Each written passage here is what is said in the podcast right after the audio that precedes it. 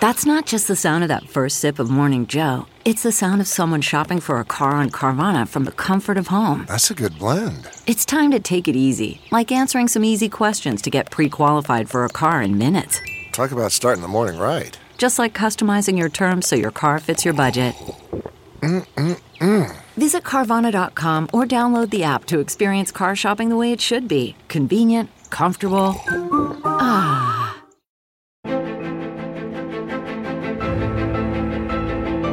You are listening to Downton Abbey, the official podcast, where we talk non stop Downton with the cast and creators of the show. It's hosted by me, Anita Rani, for you, the Uber fans. You're welcome. This will be the final episode from me in this series, therefore, I wanted to take us back to the very beginning to when this world first came to life. Along the way, to help me tell this story, I'll be joined by the people who make it happen very often, actually, there's a happy accident and the scene is better than you'd imagined it. Only one episode had gone out by that point, and I thought already we're becoming a cultural sort of reference point. I mean, we couldn't have had a room like the library, it would have taken our entire budget. First up, it's Mr. Gareth Neame, Downton's producer extraordinaire.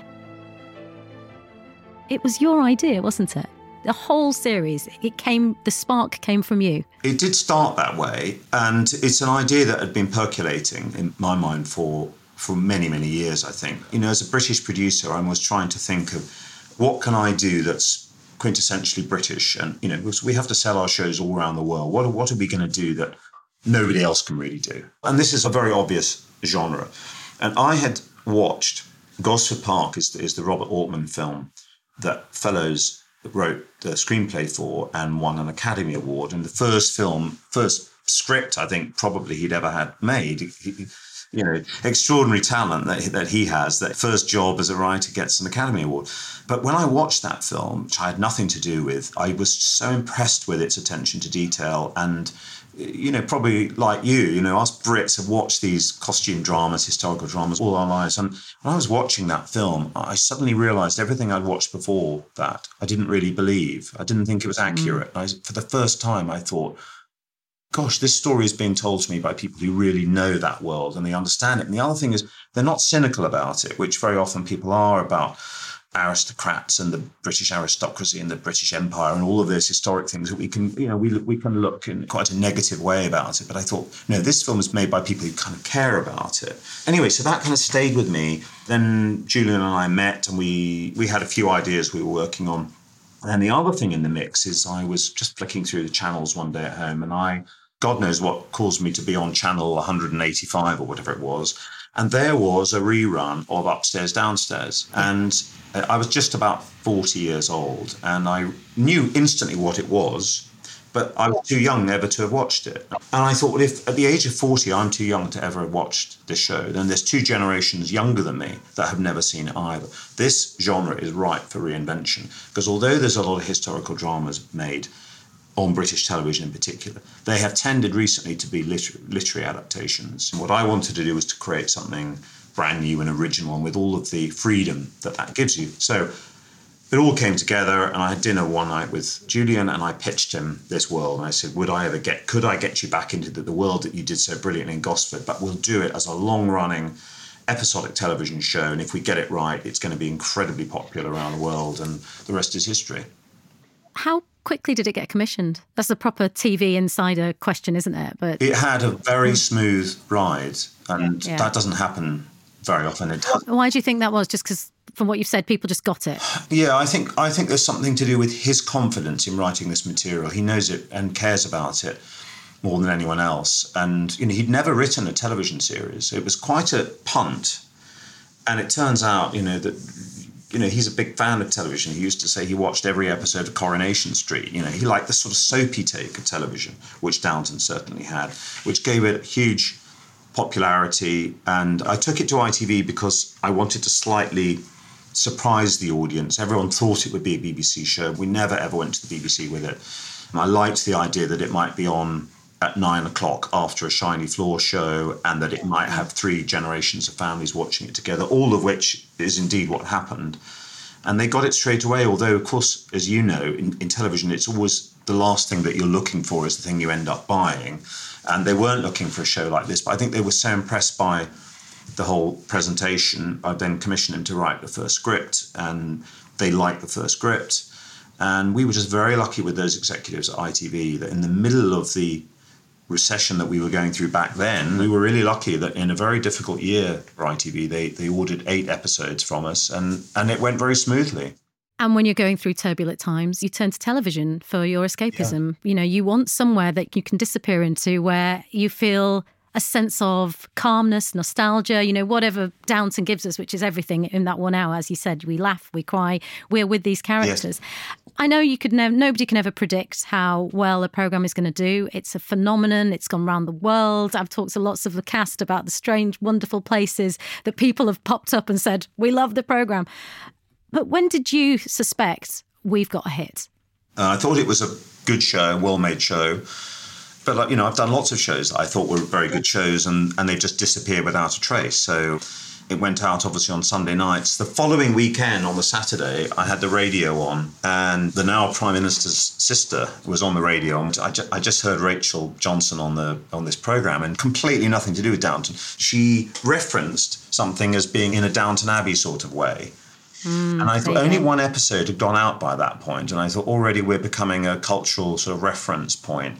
And then the second episode went out the following day, and the audience went up by something like 30%, which is just unheard of. You know, you would expect your audience to dip a little bit in the second episode. To go up by that much, that's when I realized this was going to be massive. And then it went to America later, several months later, and we saw it build in the States. And you saw it eventually, you know, went to every single territory on the planet that you can sell television to and it just it was this sort of cascading thing as it went around the world. America was behind the uk but it became more and more and more and more and more popular and arguably you know even more popular and successful in the us because of the size of that country than than in home country. So i suppose the success it was that second episode and then the ripple effect as it went around the world Next up is one of the main ladies of Downton, who you've never probably seen before, but she's very important producer Liz Trubridge. Liz, this word producer. Yeah. Lots of people say it, but I don't think many people actually know what it means. What what is the job? What do you do? You know, for the people listening. I think people in the industry will know. What does I'm what, not so sure actually. what do you do? We know you're one of the big bosses.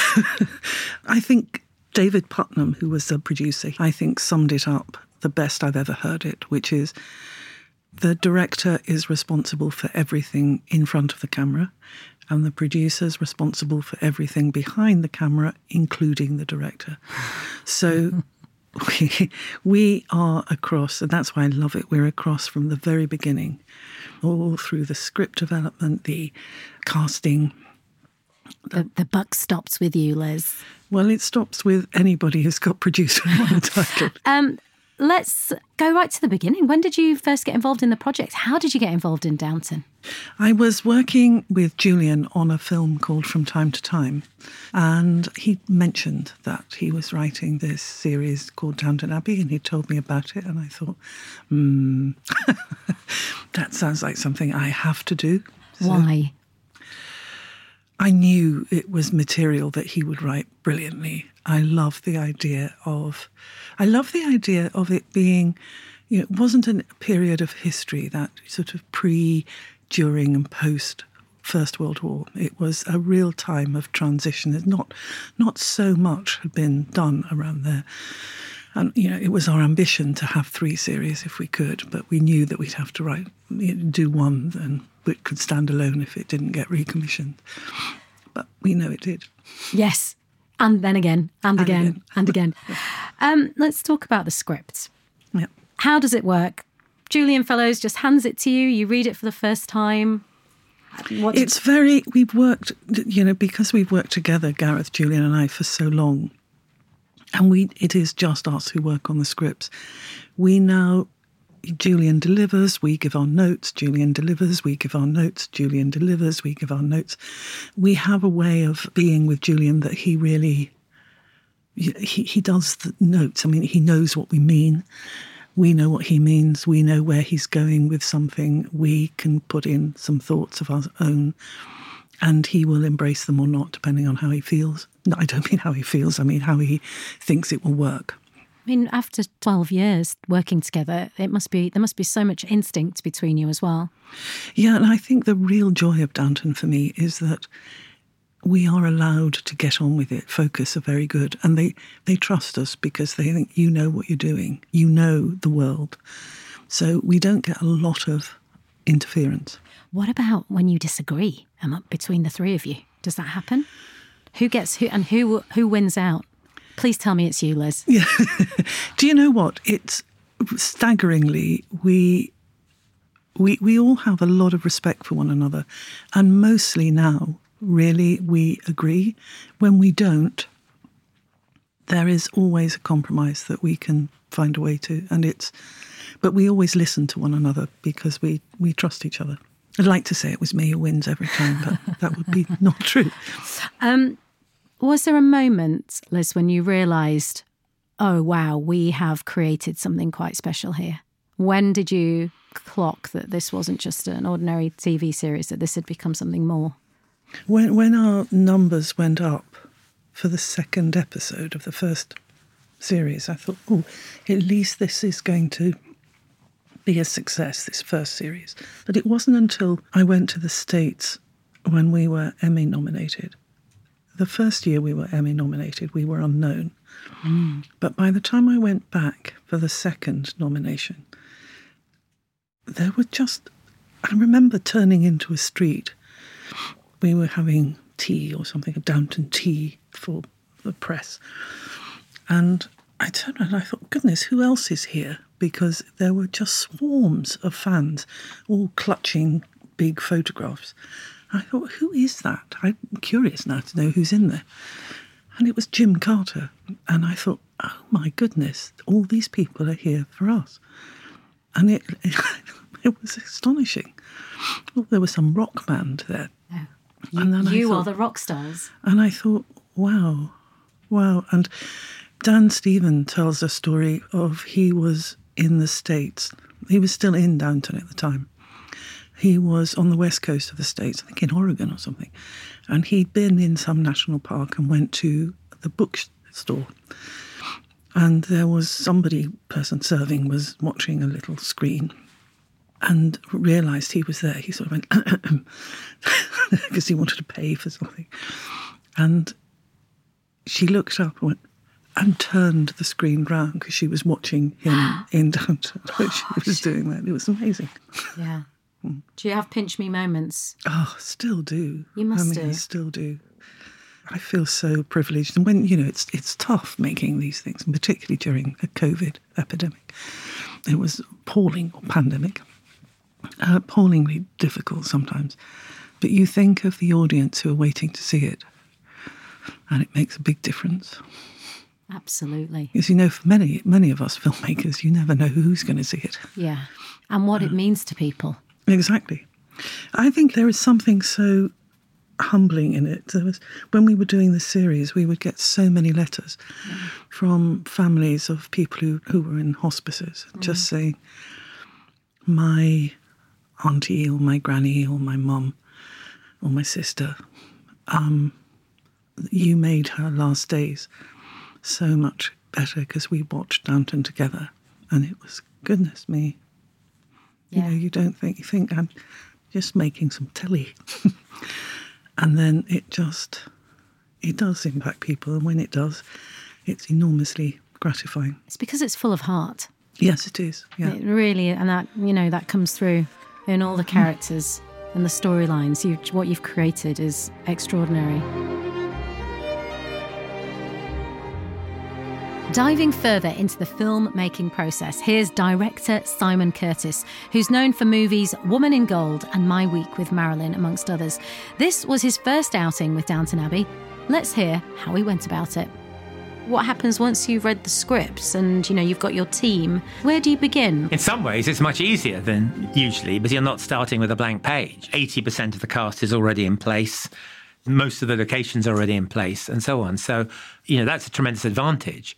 And, you know, we've got the ensemble here that is many of the best actors in the world, quite honestly.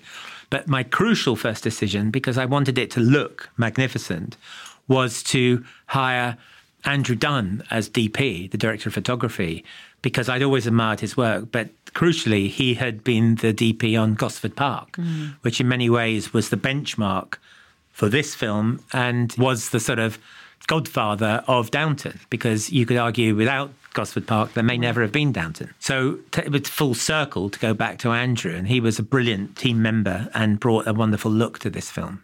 So let's try and get into your head a bit, Simon. How do you plan out a scene? What comes first? Well, the script comes first, and uh, you work out what's Julian saying in this scene, what's the important emotional beat, uh, and you make sure when you rehearse it with the cast that that is in evidence, you know, and everything is based around that. And the shots come later for me. I think for some people they come first, but for me, it's the uh, the characters and what's the emotional story of this scene. So when do you? And it's, this is just really understand it for anybody who has no idea about how to direct a film, which is, let's face it, most of us. including me. Um, what, what point do you know what you're going to see through that camera lens? when you see it. I mean, because the point is, I always like to have a plan of what the staging will be. So when the actors come on, I have an idea about. I think you know Hugh will be sitting there and Penelope will be sitting there. You know, then Barrow will come in, but it could be that one of them has a question that exposes the whole thing falls apart, or they have a better idea. So for me, I don't storyboard all those scenes in advance because if you do that, people feel restricted. Mm. But I always like to have an idea in case no one else has an idea. And can that change based on how it's the scenes played? Yeah, that's my point. Yeah. Yes, very much so. And you just hope the film making gods look after you, you know, and sometimes, very often actually, there's a happy accident and the scene is better than you'd imagined it, you know? Or, you know, them saying, well, I need to come in that way. You think, oh my goodness, that's much better, you know? But, you know, what was tricky about, and is tricky about Downton is we are forever doing a scene that is, you know, just a, a page long scene that in most films would be two or three people. It's 12 people, each of whom have a line. So choreographing all of that every time was the tricky thing. Or there'd be, you know, they'd be in the library having a drinks party and you think it's just one scene, but in fact, it's four or five mini scenes that all need their own coverage, you know. So that was, I found that tricky. because so much happens. Yeah, uh, and you know, my goodness, you've got to get you make sure that Tom and Lucy have their scene, and then over there, Robert and Cora. Do you see what I mean? And having the time to do that uh, was, a big task. The other things that actually stood out for me is a party, yes, and a live band playing. I'm just intrigued to know more about how you you said you wanted to make this a real sort of glamorous feel and give it that kind of feature cinematic feel. How did you go about that? Uh, we wanted a live band, and you know, we worked out that Josephine Baker would have been very big uh, in the south of France at that time. So we've got a sort of Josephine Baker-like singer and her band who play some beautiful standards of that time. And you know, it's all outside with flambeaux and a you know illuminated swimming pool and a lot of extras. And you know, it was um, actually that sequence is split between a location in the UK and location in France seamlessly, I hope. But uh, it definitely does feel like a very glamorous night out uh, on the Côte d'Azur. There's another character in Downton that is arguably the most important and certainly the best looking. I'm talking about the stately home itself. Julian Fellowes told me about finding the stunning Highclere Castle. Let's talk about the importance of Highclere and actually how you came to decide that Highclere was going to be Downton. Did you see lots of stately homes before you picked that one? It was a, a rather circular process, in fact, because I was absolutely aware that the house would be a central character. It had to be. And when you make a film of it, you need to get the house right. And I knew Highclere, I knew it before. And I knew it had for me several merits. One, obviously, it's a large house, but it's very straightforward one. So, in terms of a visual narrative, within one episode, the audience would work out how it ran. You know, this is the library, this is the thingamy, this is the drawing room. And it had the advantage of the door that takes you to the kitchen quarters and, and all of that is in the main hall. So you don't have to go off down a side passage to reach that. You can have the joining place between the two worlds in the main hall just outside the dining room. All of that was great. Also, it was built as a kind of in the early years of Queen Victoria's reign. It actually it's an envelope around an older house, but it was built by Charles Barry as a kind of celebration of aristocracy, mm. covered in coats of arms and mottos and this and this and this and this. And I knew that part of the series would be about the decline of the public power of the aristocracy, and they would have to get used to the new world to some degree or other. And it struck me as quite a nice sort of underlying joke that this house that is shouting the superiority of noble birth was in fact in retreat.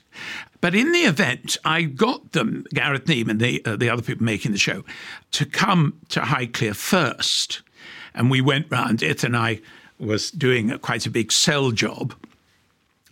But then they thought, no, we can't my wife's like this when she's shopping. She goes to the first shop. She's exactly what she wants. Will she buy it? No. No. Of course no. not. You've she's got, got to, go around 27 other shops. She's right. Come back and find it's gone. Of course. But, but um, so we were doing that. And we went house, house, house, house, house. Then for a time, it was going to be, because it's set in Yorkshire, it was going to be made in Yorkshire. And the base would be not Ealing, but uh, some studio in Yorkshire. And so then we went all around 150 houses in Yorkshire and so on. But then after all this, might, the one thing I did believe very strongly is that however brilliant the designer, and we had a brilliant designer, we wouldn't have the budget to make a house look like a family had lived there for hundreds of years, unless a family had lived there for hundreds of years.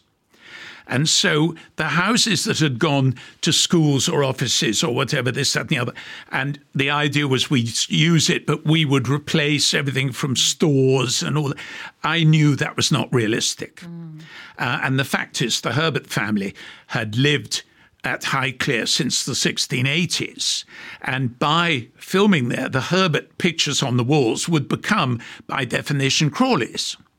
I mean, we couldn't have had a room like the library. It would have taken our entire budget. So, uh, anyway, we got to the point when we came down for breakfast on one of these tours, and Gareth looked at me and he said, I think it's time to go back to Highclere. it is magnificent.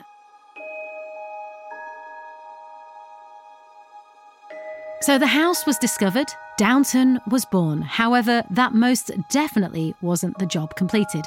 That's when Donal Woods' role as production designer came into play. He told me about the final touches that transformed Highclere Castle into Downton Abbey. I asked him what further transformations Downton underwent to bring it into the year 1928. I think what's been interesting about Highclere itself, we do bring our own, you know, we bring the Crawleys items into the house because obviously Lord and Lady Carnarvon's house, but we bring quite a few truckloads of furniture and photographs and the rest of it. We change some of the portraiture. But really, over the years, that hasn't changed. I mean, if you go to any country house in England now, it hasn't changed from really the First World War. There's no mid century furniture, there's hardly any Art Deco furniture. So, in a strange way, we've kept a constant whereas costume and makeup and other departments have had fun over since 1912 to 1927. But it's no harm being a constant. I think that's part of the strength of it. It actually there's a, there's a sort of warmth about it. It's it's always there. So when you're designing a new space, a new set, I should say, Donal, how does the storytelling inform what you're designing? Um, I think we've always tried to be historically accurate rather than particularly designed for a character. We have a little bit. Um, some of the Mary's bedroom we made very strong colours, and Edith's bedroom rather more pastel. But on the whole, we've tried to be accurate. And because you know, when we first started this, one of the biggest characters in the show is Downton Abbey itself, is the house. So we designed that character really, and that was very important. And it's a character that's shared by everybody. So continuing on from that, just how collaborative is the process? Like, how much time do you spend talking to other areas like Anna Robbins from costume, for instance? Because from the viewer's perspective, when we watch it, it's seamless. Um, it's really beautifully collaborative. You know, it's that's what the joy of it all. It, it, often it's not a long conversation, but you have a sort of brief conversation about colours or about mood or about how it might look or we share all the, the location photographs with Anna, so she knows we're going to a new house, or we're going to a church, or we're going to wherever what it looks like and what that what that's going to feel like. It's quite joyous, and it's part of the joy of being in the industry. Actually, have somebody will have a good idea, and it might not be you, it might be somebody else, and that's you grab that idea and run with it. I think that's why I've enjoyed working with it so long because meeting creative people is is a joy. So, are there some ideas that you have that just don't work for whatever reason? But you just shelve them and then they come back to life. Just how satisfying is that when finally you get to see your creations come to life? Well, I got quite a ribbing from Jim Carter about building the wine cellar in the first film because he's always wanted a wine cellar right from the very start. We've never been able to afford to build it on television budget, but because it's a feature film budget, we we, we gave him his um, his wine cellar. He was over the moon. I think he wanted to write more and more scenes in there. But uh, yeah, that, that was that was fun to do. Jim was I got a pat on the back from Jim. Excellent. So that's Jim Carter who plays Mr. Carson. Okay, so my last question Have you ever seen the Downton effect seep into real life? Um, y- yes, I, I got an award, got, got an award from the Swedish Antiques Society for reviving antiques in Sweden. This is about, God, season three or something like that. Their business had been boosted by fringes on the bottom of light shades and, you know, dark wood furniture. So um, there we are. Sweden, if nothing else. That's amazing. I hope that's taken pride of place in your trophy cabinet, Donal. Nearly, yeah. Another vital component of the world of Downton is Alastair Bruce, its historical consultant. Alastair, you have a very important job. Going back to the very beginning, how did it come mm. about? How did you land the gig? The reason I got the job, I think, is because Julian Fellowes and I have known each other a very long time. He fell in love with and married one of my oldest friends. And right at the beginning of that marriage, he was making a BBC drama for children, and I helped him get a coronation right for King Edward VI. Now, coronations are my subject. I even had a conversation with the Queen in a documentary about what it was like to be crowned. So I know this stuff. And his director wanted to turn the coronation chair, that's the chair in which the monarch is anointed with oil and has the crown placed on their head. He wanted it facing the congregation, which is like the audience in a church. And I said, well, it's the other way around because the relationship between the monarch at that moment is not with the congregation or audience, but with God. So they need to be. He said, yeah, but that won't give me a very good picture. And I said, well, look, you can do what you like, but I'm telling you what's right. And I think Julian recognized that I will deliver correctness. You've been working on this project for over a decade now. It must be so satisfying as a historical advisor. But has there been a time where you've been really pushed to find a bit of information? Julian set a special moment when Lady Rose MacClare is presented to King George V and Queen Mary, and it was called a presentation at court. I love going to the archives at Windsor Castle and requesting for the year that it was set, the papers on the court of that time. And I remember sat there in the round tower of Windsor Castle. It's a very Dickensian environment in its own way, cut off from the world and in a castle, and generally right at the heart of the Queen's life. And then I heard a squeak, squeak, squeak, squeak as this trolley was brought towards me, and a very, very dusty volume was placed by this very helpful lady in front of me. And with my white gloves on, I made my way through it and I found precisely the music that was played, precisely the people who were presented, all the details of the food that was eaten in the supper. And I took all of this and I gave it to production. And I had great fun helping them interpret it. That is actually my next question. As well as advising and directing the actors on set, do you work with other departments in the development stages? I work really closely with all the different departments, and I think that working with the producers, particularly Liz Trubridge, I'm going around just spotting the very subtle intricacies that mark the difference between what actually was aristocratic and what sometimes, in retrospect, appears to be aristocratic. For instance, we hired a considerable quantity of silver to go into the silver pantry, which was in Carson's office. And it was quite shocking when I walked in, and it had a lot of what we know in restaurants as wine chillers. And of course, no aristocrat would have had that, not in a million years. And there were particular items that were brought for breakfast and laid out on the sideboard. And and I'm going to be very classist here. There are things that the middle classes would have had, and there are things that the aristocrats would have had. And I can spot the difference. So I'm always scouring away, and also the way people lay tables. There is a way that it's perceived as acceptable now. And I don't care what anyone does, but if they ask me to tell you how an aristocratic table should be laid in anywhere between 19, well, actually, anywhere pretty much between 1789 and 1945, I'll nail it. And that is both helpful and aggravating to the preparatory excellence of all those other departments. Okay. Well, my last question what stands out to you in this new era? I was curious about the 30s, the decade we're coming into, because it's 1928. Obviously, we're two years away from the 30s. So, from a historical point of view, were there any elements of this decade that you felt were teased that would later become known as symbolic of the 30s? So things that we were already seeing in the late 20s, like fashion or music? With the benefit of hindsight, we know that the 30s are going to start with the impact of the Great Depression. And there's a great sense, I think, hinted at by the wealth and splendour of society and the grandeur that's been recovered after the First World War. And you're starting to see with the dismantling of a society in which everyone knew their place. And that is the reality of this late 20s period.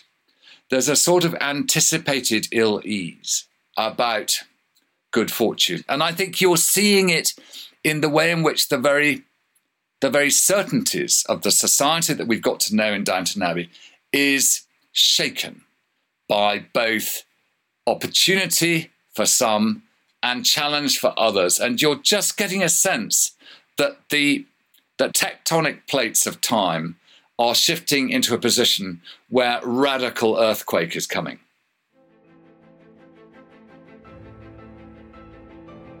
Moving on to another critical part of the Downton experience, the iconic theme music. As soon as it starts, you know you're about to step into another world where all is well, but sometimes it isn't the world of Downton. I asked Kevin Doyle, Mr. Molesley, what his response was when he hears the theme music, even now.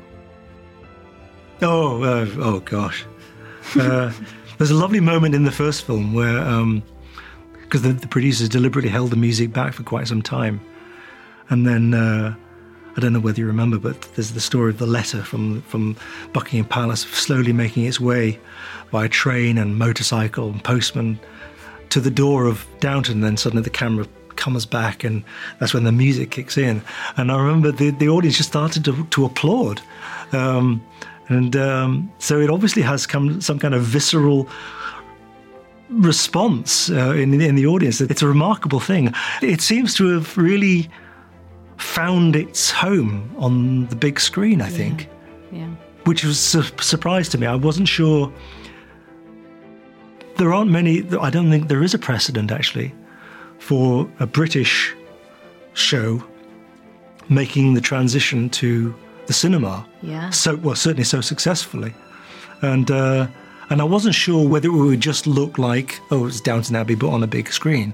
But it kind, the big screen really it just sort of it just offered up something else. It kind of you sort of see the house uh, and those wonderful locations uh, with a completely new eye. So hopefully, well, I'm sure the kind of cinematic response, the cinematic experience of Downton Abbey is kind of it's well and truly there now. I think, um, and I think this new story certainly delivers. Might be the best one yet. Well, I think it might be. I think yeah. Well, there you have it. We've almost come to an end of this Downton deep dive with me, Anita Rani, but I have one question left for Gareth Neame, Liz Trubridge, and Julian Fellowes. How long will you keep it going for? Well, I joke that somebody will be making some version of Downton Abbey long after we're dead. So, um, I, you know, I've been working on this every day for whatever it's been now, 15 years and um, and I don't expect that to sort of stop. Good. We're delighted to hear that. I can't tell you what comes next, but no. something will, I think. Liz, um, I've been speaking to all the fans and they love it very much and they would happily have more. And they've also told me that they feel there needs to be a storyline where an Indian princess arrives. have and, they? Yes, they have. And right. I'm going to put a little email to Jill Trevellick yeah. suggesting somebody for that part. I can't imagine who it would be, but that, yeah, do, please do. If they want it, we would be happy to do it. That's the thing to say. Julian Fellowes. Is it going to go on and on and on? And on? Will we get more Downton? Are we going to bring it right up to the modern era? Present day? I mean, every time I finish one of these things, I think I'm saying goodbye to them all.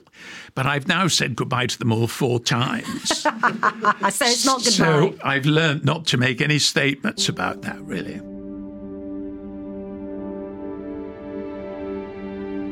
That's it from me for the moment. I'm off to dress for dinner, but stay following us as there is more to come from Downton Abbey, the official podcast.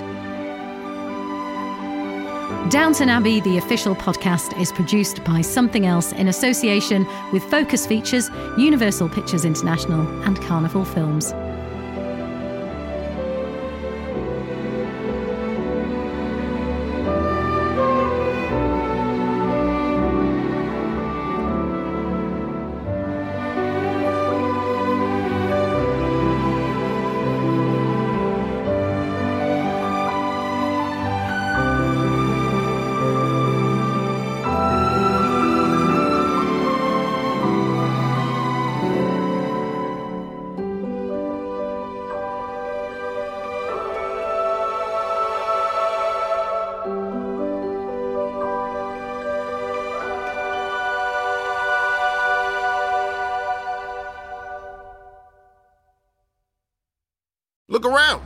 Find cars like these on AutoTrader. New cars, used cars, electric cars, maybe even flying cars. Okay, no flying cars, but as soon as they get invented, they'll be on AutoTrader. Just you wait. AutoTrader.